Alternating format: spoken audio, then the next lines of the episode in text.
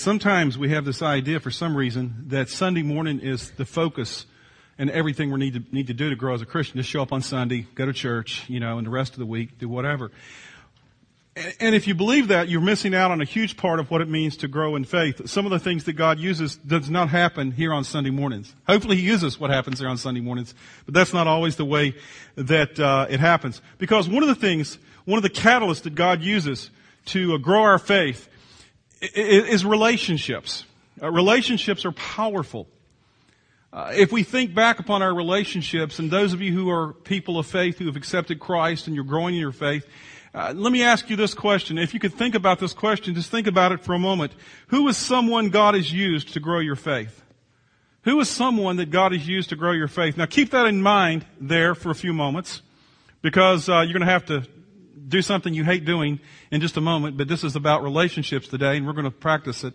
Uh, for those of you, there may be here as well people today, though, who maybe have not come to this to the church because you are, are a growing Christian, but simply be, because somebody invited you and maybe you've not come to the place yet of really saying, uh, you know, I, I, accept Jesus Christ. I'm not really sure about the Bible. We have people all the time that come to Great Oaks, and we're glad that that happens. But let me say a qu- second question that may be something that maybe you can think about is this: Who in your life has possibly God used to cause you to have interest in faith? I mean, I'm just asking it's a possibility. I mean, maybe somebody that encourages you some way, encourages you to seek about God, invited you to church, whatever. Okay, the two questions once again. Number one, who is someone God has used to grow your faith? Number two, who in your life has possibly God used to cause you to have interest in your faith? Now you have that in your mind? A person or two? Okay. What we're going to do this morning is something that if I was sitting out there I'd hate, but I really, you know, this is about relationships. So I'm going to ask you to stand up. Everybody stand up. It's your last opportunity to stand for a while. What I want you to do is find somebody that you don't know. Okay? And share the answer to one of those two questions with them. And you have 30 seconds, and that's total, so 15 seconds apiece. Go now. Do it. Quickly.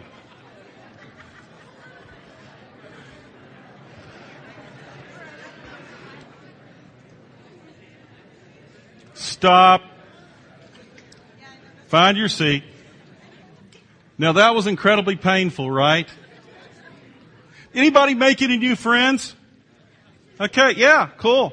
You know, when I, I remember my son's here, uh, I saw this. Used to be in school when they were growing up. I'd out from coming from school. You know, and you, you probably ask your kids this question. You, you ask them this question. I learned it was a bad question all along. What did you learn in school today? And what was always their answer? Nothing. Our schools are totally ineffective based upon our, what our kids' response is. You know, they learn nothing ever in school. But then I'd ask them once in a while. I'd ask this other stupid question, which was about as dumb: is Did you make any new friends today? Huh? You know? So I asked you that question this morning. Did you make any new friends? Maybe you, you talked to somebody for the first time. And you was actually developing the first stage of a relationship. You actually shared something with them about yourself. You know, if I answered that first question myself, uh, who is someone God has used to grow your faith? As I thought about that question, I thought about several people in different stages of life, but I want to focus on just my teen years and early 20s. I think of three people in particular that had huge influence in my life uh, as, as a teenager and then as a young adult. Um, the first guy was a guy named Harry Stockton.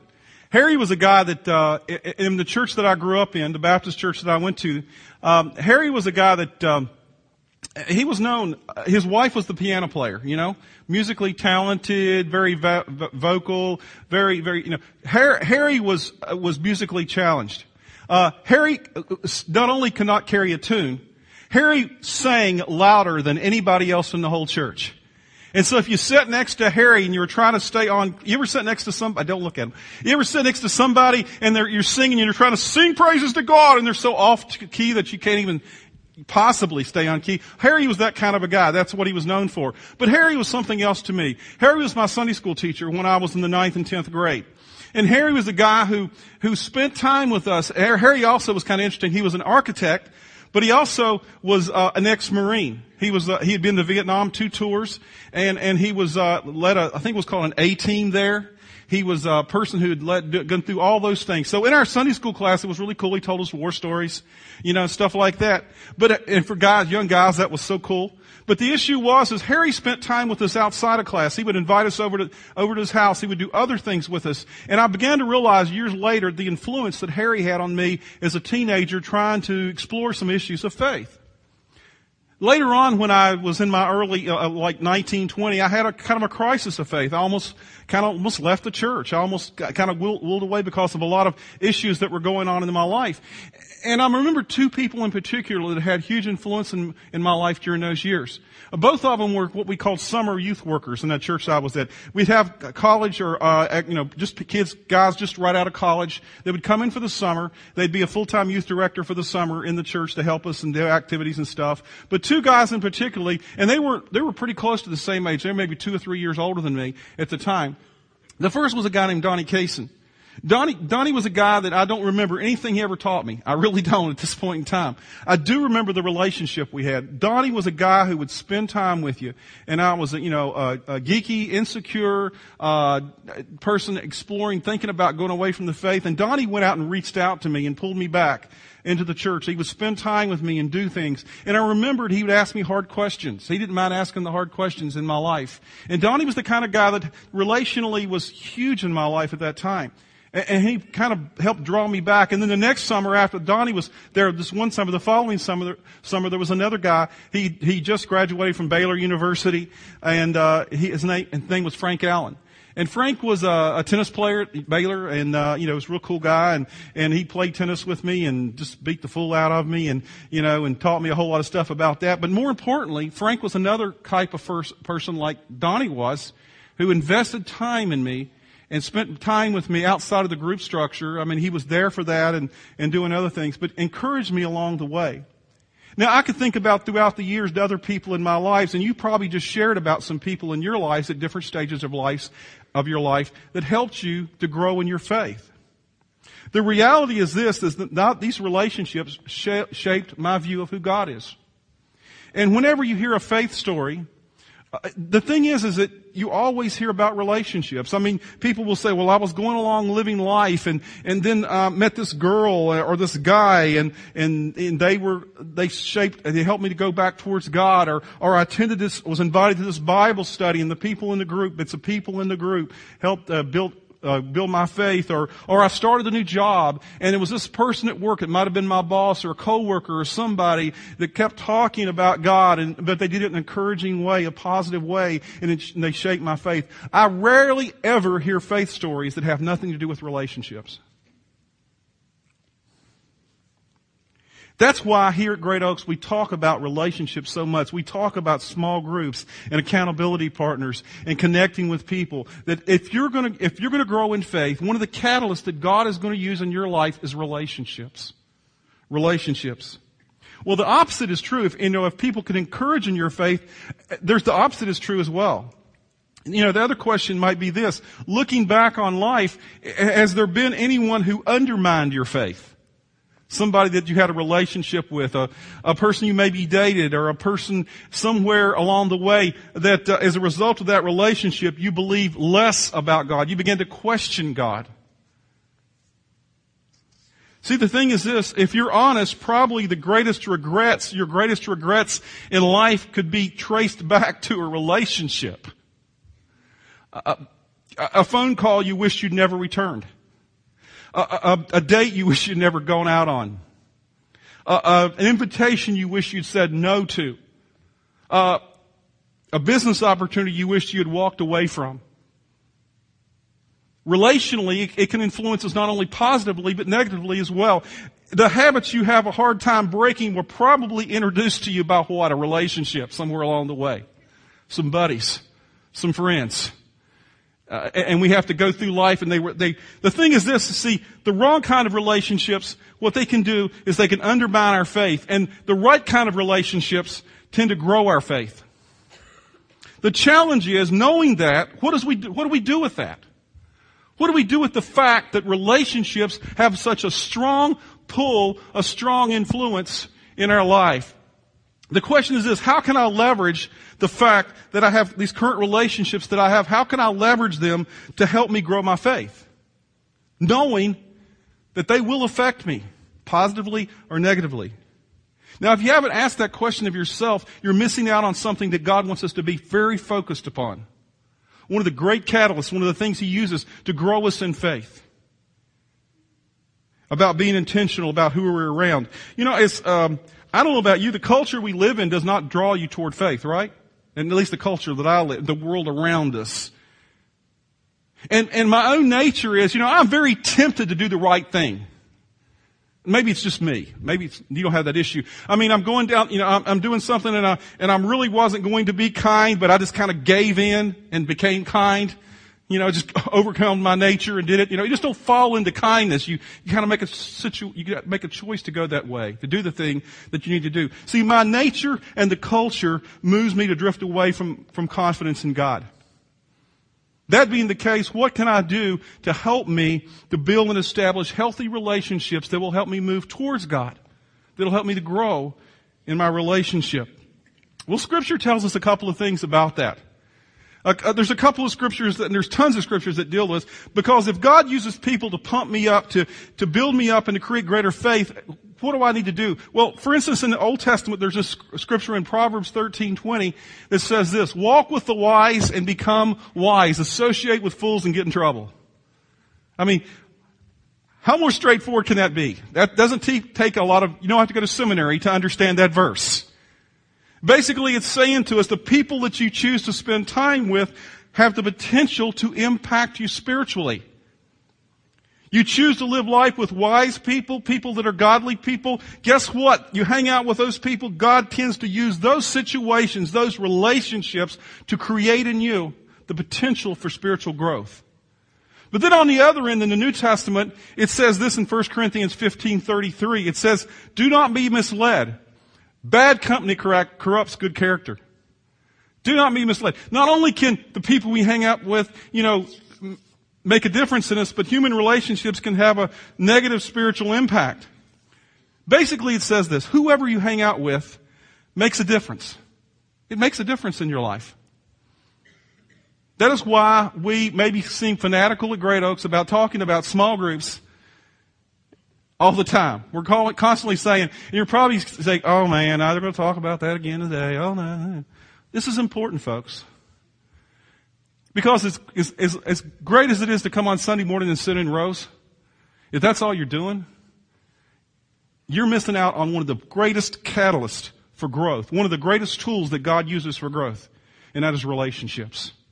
Positive spiritual relationships. And what we must do, and what we must do is be intentional about building those. Sit, us, sit ourselves, set aside time to get with people who will encourage us along the way to grow and to be there for us.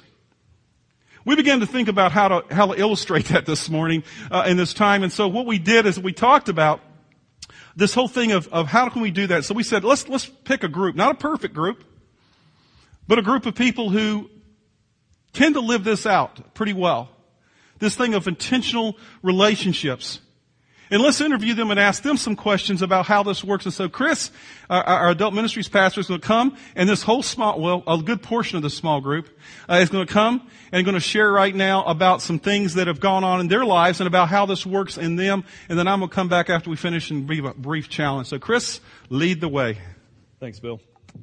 Well, as these guys get settled in, um, one of the things that uh, Bill talked about uh, last service and, and maybe skipped over a little bit this service is that we, we encourage people to date small groups, try a small group if you've never done one before. Um, we do a semester-based format, 12-week semester in the fall, 12-week semester in the spring. And uh, so we have people that come in and out of small groups at various uh, stages of life and various reasons. And um, and we encourage that. You know, try a small group, try, um, find one that fits. And so what we have here is a group of people that um, make up an existing small group, but also some past members uh, who are still connected. There's people out in the audience uh, that are part of this small group and been connected, and uh, you're going to hear a, a, specific story today. But before we get to that, I want to hear you guys just talk um, real briefly. How long have you guys been meeting together? Um, and some of you are not with them, but when were you? And um, kind of how did you guys come together? So just talk on that. We've been together, um, some of us have been together for probably five to seven years. um, different small groups. We met um, in the FIG small group, and then it's kind of grown from there. And then some of uh, the others have been together just for probably within the past six months to a year. Okay. So, so new people in Jeremiah, um, Rebecca. I know you guys are probably the newest in the group. So, Yeah. how did you guys get? Um, just to share a little bit how we came to the group. I uh, I met Tracy and Pastor Chris. I work for a local ministry in Peoria, Peoria Rescue Ministries, where uh, we target the inner city. Uh, we have crisis shelters and uh, we target addiction and offer counseling. Well, they had a, a volunteer opportunity, and through that, I got to know Pastor Chris and Tracy pretty good, and I just really connected with Tracy um, as we got to talk further. He um, shared with me, and I shared with him of my past that um, I not only work at the ministry, but I was delivered there about four years ago. My boss Jerry and uh, uh, the staff there helped me get over about 20 years of addiction to drugs and alcohol and some uh, crime. But um, and he asked me to share testimony, and, and me and my wife ended up doing that both. And we got to know the group, and we just really was surrounded by love. And they just, I knew that these people uh, truly showed the love of Christ, but also I knew they were just as messed up as I as I was. So me and her fit right in with that. the, the more you hang out with this small group, the more you'll understand how true that statement is. So, um, how has this group, and anybody jump in on this conver- this question, how has this group helped you grow spiritually? Go. For me, the small group has been very beneficial for me because after being in one for a while, I realized that a lot of the struggles that I have in life and, and problems that I deal with, there are other people out there that have the same things and the same problems. And it was good to get to know people that could help with the insight and, and help with the ideas and how to deal with that situation um, to not only grow as a person, but also grow spiritually as well. Um, being in a small group, also we hold each other a little bit more accountable for, for reading and for studying and and so many times I say, "Oh, I want to read this chapter. I want to read that." But if I if I don't have somebody that I'm going to have to talk to about it or have the opportunity to talk to about it, I may not read it. I may say, "I'll read it tomorrow or next week," and then two weeks will go by and I haven't read anything. But knowing that on Wednesday night we're going to get together and we're going to talk about it, I'm going to read it and I'm going to get a lot more out of it um, because I know we're going to talk about it pretty deep. So um, you're you're building relationships with each other, um, and you're helping each other, supporting each other, but you're also building your relationship with God through the whole process too. So it's it's completely beneficial. Yeah, good. One, one other person. Uh, it's more in a Bible study. Uh, each time that you do have to like prepare, like it wasn't always Tracy. Like I know Dave did it, Bill Trout did it, I did it. So we shared the burden of having to prepare and, and do the lessons and, and planning. But we also did uh, outreach where uh, I know Denise and and uh, Scott had a next door neighbor who needed the yard cleaned up, and you know we got out there with chainsaws and pretty much tore it up. But uh, but you know we did outreach together. You know we sent another small group to clean up what they did. so. so anyway, you know it's not just a Bible study, but it's uh, uh, nurturing each other's kids and talking through issues. So it's, it's a good deal. And just one thing, it's not a burden really to prepare. It's just what he was saying. So, um, I'm kidding. But anyway, um, and one other thing, you know, I make mistakes. As Jeremiah said, we are just as messed up. It doesn't matter what it is. All of us have things that we deal with on a, a different level. And our small group has been there to help pray through those different things, and then they've been there to celebrate. We had a daughter get married, and they were there to celebrate with us and those things. So yeah. they're there to celebrate with us and pray for us. So it's more than just it's an extended family. Yeah, absolutely. You know, as I, I thought about this interview, um, a verse that came to mind this morning uh, was from 1 John 3:18. It says, "Dear children, let us not love with words or tongue, but with actions and in truth." And your group has expressed love in action multiple times through the years. But recently, one of your group members went through a life or death situation. And Jeremiah and Rebecca, I'm going to turn it over to you guys um, share that story, Jeremiah. You'll, you'll, drive it, and Rebecca jump in in case he forgets something. So. Yeah, absolutely. Um, that particular evening happened to be uh, when we were in small group. It was on a Wednesday. Um, I, during the day, I had been negotiating, uh, collecting rent from a house that me and my wife own on the uh, outskirts there of Peoria. Um, the tenant had been behind uh, off and on. I didn't research her background very well. I was towards uh, when she moved in. It was getting cold, and I wanted to get it rented. But um, I had talked to her on the phone, and we agreed that I would meet after group to collect rent. I told her I would uh, pull up and give her a call when I got there. Um, and it just so happened that night that my son, my my oldest son, had been with me he had some things he needed to get from the store. So he rode with me and Rebecca dro- driven separately. We were running behind. I think, I don't remember what the reason was why we drove separate, but, um, so I pulled up, uh, Well, you, you left group, left group, and, and, Rebecca was hesitant Yeah, she about was- you leaving group. she was hesitant. She didn't Rebecca, want me, share on that if you would. she didn't want me to, to, um, leave because of the area that I was going into and everything. So, well, so when, right before he left, I just asked, I just told him I didn't want him to go. Um, I told him I just don't want you to get shot. I don't, I don't want you to go. And it was the area where that had been happening lately. Um, so he kind of brushed me off. He's like, it's going to be all right. You know, I'm just going to meet her really quick. I'll stay in the truck and everything will be fine. And, and, and Jeremiah, you're not naive to that area. No. I mean, with your work with the ministry, with your, your history, I mean, you, you know Yeah. that environment. I, in my past, it, it's surprising because yes, I have been in, in those areas um, quite frequently before I got saved. I uh, so I didn't have any any uh, real fear of going down there. I'm not. I don't. I wasn't stupid. I stayed in my truck. I would never get out. You know. But anyway, I um, I told her I was there. She come out to meet me, and as we were negotiating, I had my window down and we agreed on the amount because they she seldom had what you know was seldom uh, had what what she needed to have. So I started to write the receipt, and I seen somebody come up out of the the left side, and uh, there was a man standing there with a gun pointed at me. Next thing I knew, he was asking me for the money, and uh, one thing I know about uh, being in that area is that these people don't try to scare you; they they will shoot you, and they shoot to kill you. So my only thought then was that, was that my son was there. If I could try to get out of there, if they got me, then hopefully they wouldn't get him. And he shot one nine millimeter round into my chest. Um, I drove about a block and a half away, and where the ambulance took me to St. Francis. God was involved in the whole thing because the shot that he, where he hit me is a death shot. It's there's about one in 25 survive. I went in, broke my ribs. That deflected it. Just a barely a small piece of my lung uh, was clipped, and then the bullet lodged in between my neck, my esophagus, and trachea, and that's was about the safest place it could have went without doing permanent damage.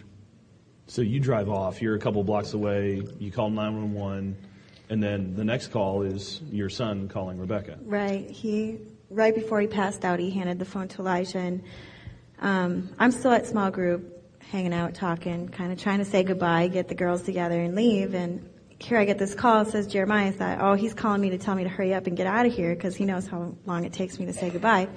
But um, it's Elijah on the phone, and he says Jeremiah got shot. And I, I said, what? You know, I just said that statement, so I thought he was joking. I thought they were playing a joke on me, and I was like, no. And um, he said, no, really. And when I uh, told the group what Elijah had said, they were all like, no, you know, it was a joke. Stupid one, but it, um, but then um, Elijah had the police officer got on the phone. I said, you know, he's, and then everyone saw my face and knew it was for real. And I was kind of just starting to shake. And um, I asked the officer, "How serious is it?" And um, the officer said that he was still conscious going into the ambulance. He was alert, um, and I just felt this sense of peace come over me. I knew God just gave me this peace about he was going to be okay, and I felt everyone in the group just kind of snap into action around me, um, getting their coats together, you know, kind of discussing what was going to happen, like the next step. Because I, I didn't know what to do. As soon as I hung up with the officer, you know, we started thinking about what what's what are we going to do, and I was like, I don't know. So the Daniels kept the girls there. Their their daughters watched um, the girls that night, and um, Janice and Janny drove me to the police station to get Elijah and all these things I couldn't think through on my own. I, I really was just scared and nervous and kind of in shock. Seemingly composed, I guess, but I was really a wreck. And um, and they just helped me right then and there. I never felt alone. Never once did I feel like I was facing this thing by myself. You know, Tracy took got my van, and everyone just took care of everything basically. And, and you guys, I mean, a lot of you went down to the hospital. Lee's, you, Yeah. you guys weren't even there.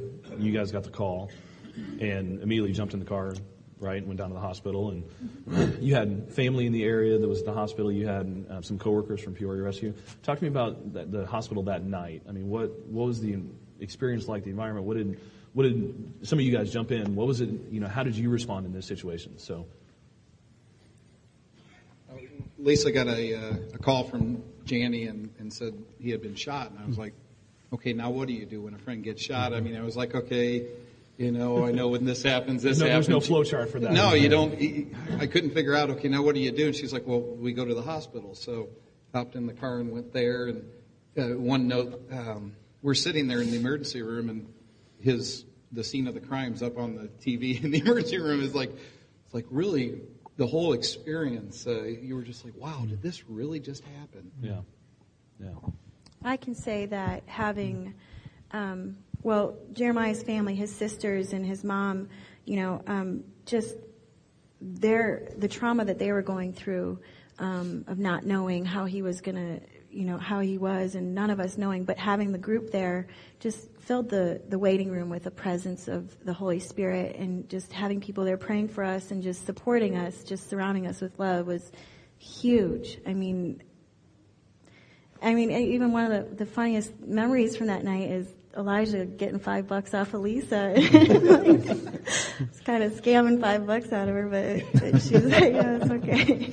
You know, it just kind of, just having people there to, to, to just be there and support. And it was huge. I, I don't, I really honestly, if I would have left group, that's how I see God's hand. If I would have left group when I was supposed to, I, I would have been by myself. Yeah. And I was not by myself at all that night. I was surrounded. Yeah.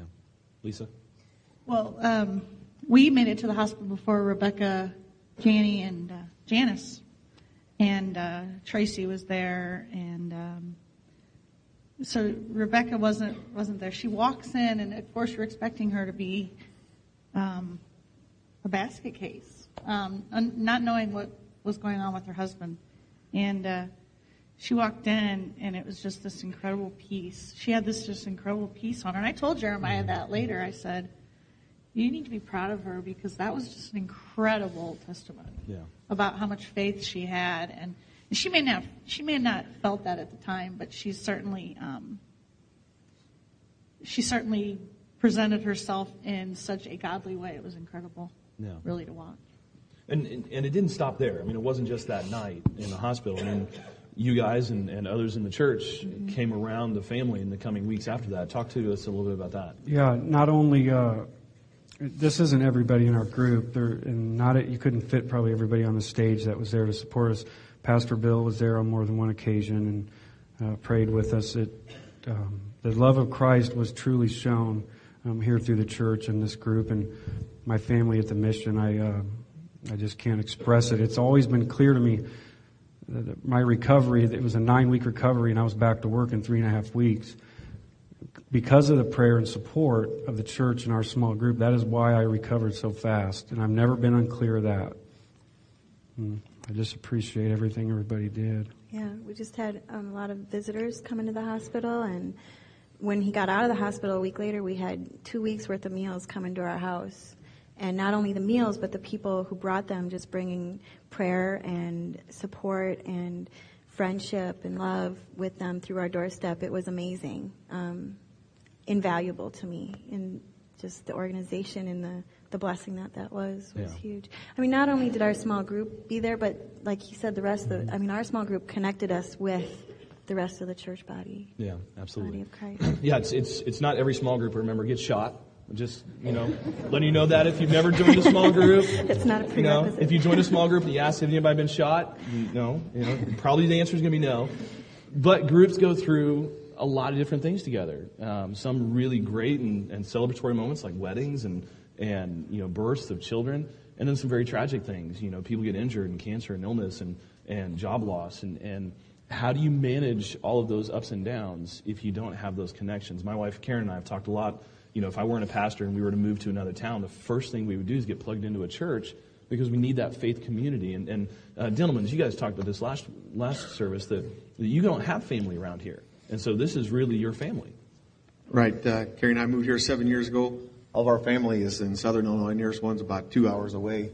So uh, I would just encourage anyone out there that's not plugged in.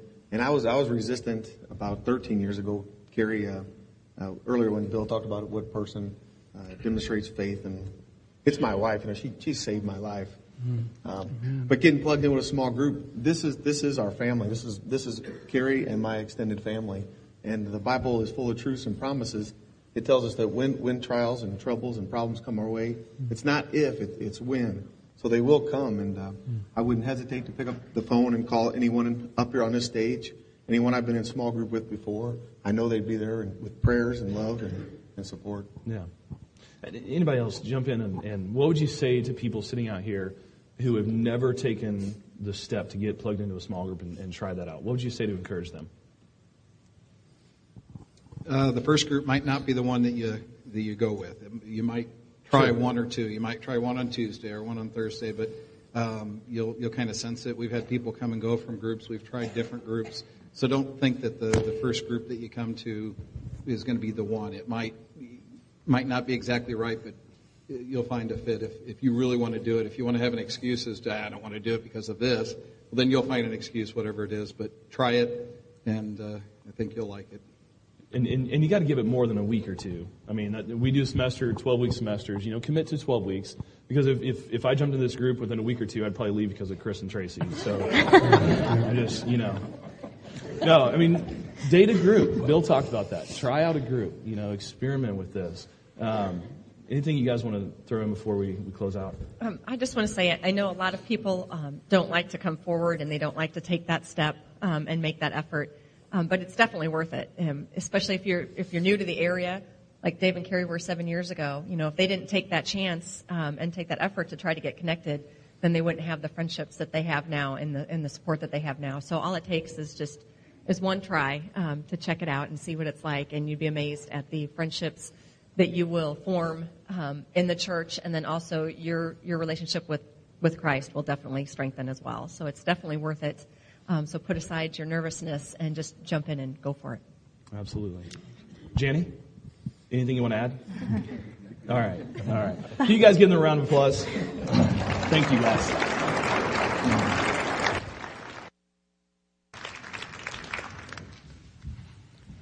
I think what Chris said is, is so important as well. The Chris Lee. Um, the thing about not Chris Gender said some good stuff too, but Chris Lee. The last thing he said there was, uh, you know, about uh, you might try a group. That's what we call it, dating groups. You know, when you date people, what you do? You're trying to find the one that fits. You know, and so sometimes it takes a while. It does, sometimes people give up on groups quickly because they got a little group and they're going like, eh, I really don't gel with them people. Well, try another group. You know, just don't give up. But give it a while, build a relationship, and uh, it's going to make a huge dividend. Because the thing is, I, I'm excited that you come on Sunday mornings and sit in rows and listen to the teaching and sing songs. But if that's all you do, that's all you do, you're missing out on one of the greatest things that God can do in your life to help you to grow. And also the thing that He gives to you, uh, not only to help you to understand the Scripture, because as you, as you share Scripture together, you learn stuff from each other. And, and, and another thing you do in a small group is that you have accountability. You've heard about that accountability aspect of, of that as well but also the care aspect of it. it. All those things are important in the groups. And this is why this morning we want to have this group. Not, once again, they'll admit they're not perfect people by any means, but they're people who live life together in a real way. And they, and they share and encourage. And so often I've heard people in the church are going like, you know, they're not connected and something happens and they complain, you know.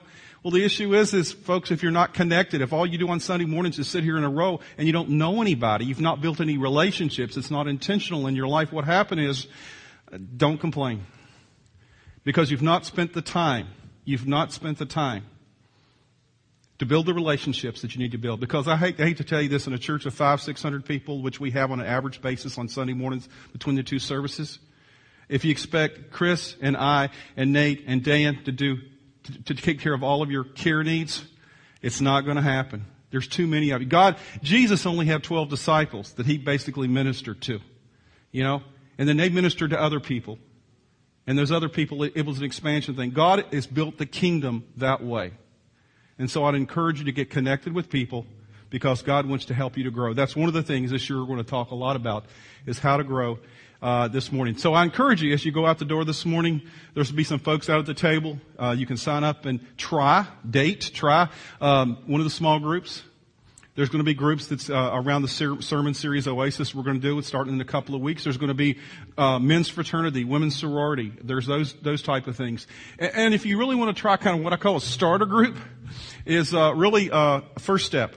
First step it happens on Sunday morning during the time of one of our services. There's information about that. It's a short term group as well. And, and that'll give you the opportunity to begin to build relationships with people because God uses relationships in powerful ways to influence us towards Christ. And you just heard some stories about that, how that happens this morning. I would encourage you right now, if, if you may be a person too that's been around this church for a long time and, you've, and, and, and you're a person who really needs to be leading a group or encouraging other people. And because you sit and you pray for people and you're encouraged about people, but I hear all the time stories about how people about how people are already doing that in communities. People that are uh, taking time to spend time with some teenagers or with some other people in the community. And I hear that, and it's not really something structured so much through this, but it's, it's still important. And God wants us to do that because relationships are so important in our lives. Uh, I would encourage you just to pray about that and think about that. Don't, don't pray about too long. I think it's obviously in Scripture that God wants us to do it. Sometimes you just need to go for it. And, and it'll make a difference in your life if you take the effort to do just that. Uh, let's pray, and then we'll. Um, then we'll have a closing song, and then we'll go our separate ways. Thank you for listening to Great Oaks Community Church's weekly podcast. For more series and podcast information, go to greatoakscc.org.